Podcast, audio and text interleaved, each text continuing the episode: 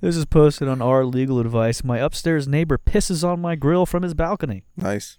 I live in an apartment block on the ground floor with two floors above mine. The block is set up so that each apartment above the ground floor has a balcony occupying the same vertical space. I have a grill in front of my apartment right underneath the balcony of my upstairs neighbor. Up until today, these neighbors have so far done nothing to offend me aside from making the entire block smell like weed and blasting rap music at 2 a.m. Mm. Sounds familiar. But today, one of them decided to piss on my grill, which may as well have been as much of an insult as pissing on my mother's grave. I'm sorry.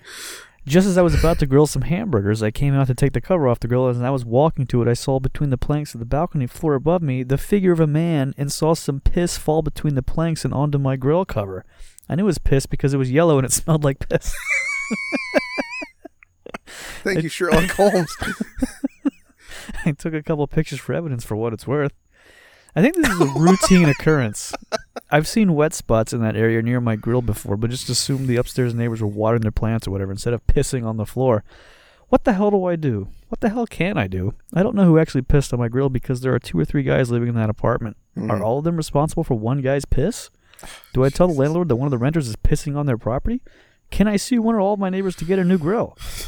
And I'm no food safety expert, but I don't want to make burgers on a grill that's been pissed on. Now, it is covered, and piss is sterile. That's true.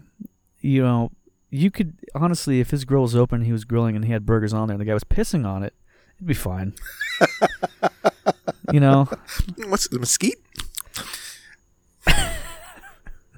this, this, this cow seems, tastes like it was dehydrated. so he Um, he saw a guy pissing, and then he saw yellow piss coming down, and he's like, "I think this is piss." Almost 100% sure. And I took some photos of this of what piss. exactly? Yeah, what the hell? Just wet spot.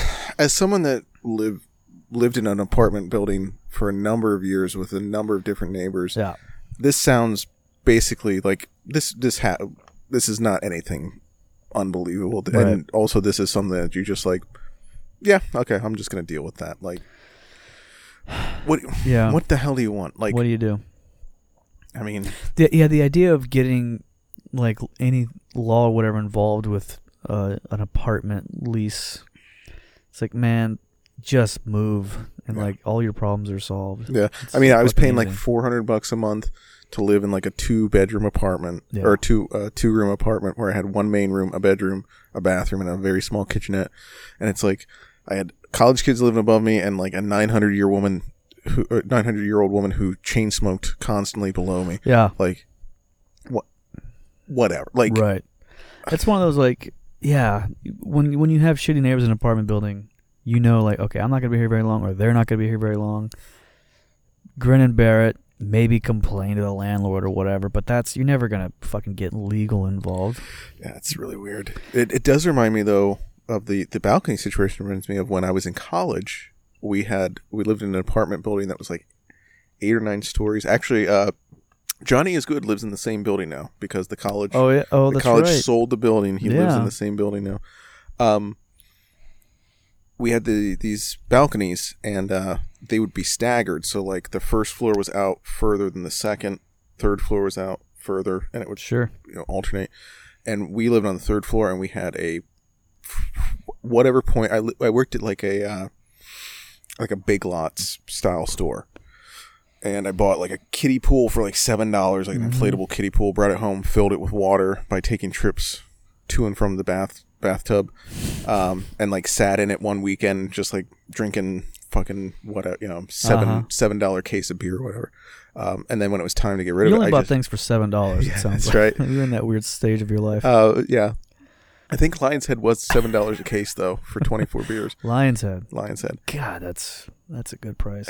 and uh, so we just gr- my roommate and I each grabbed a corner of it and just upended it um, off the third floor, and it came back and went down onto the second floor balcony where they had like stereo equipment and stuff set up. Completely soaked it because it was like forty gallons of water, whatever you know. Um, didn't get got in trouble, but didn't like nothing came. Like it was Sure. like, why did you do that? Like what? Why would you dump that off the balcony? I'm like, what else? yeah, The what else was I supposed to do with it? Uh, checkmate. Hey, sorry. you had to dump it on the stereo equipment. yeah, just had to dump it out into the park. It made its way to the parking lot eventually, Uh-huh. but it just also passed by the stereo. Sure, way. it So- was filtered through very expensive stereo equipment.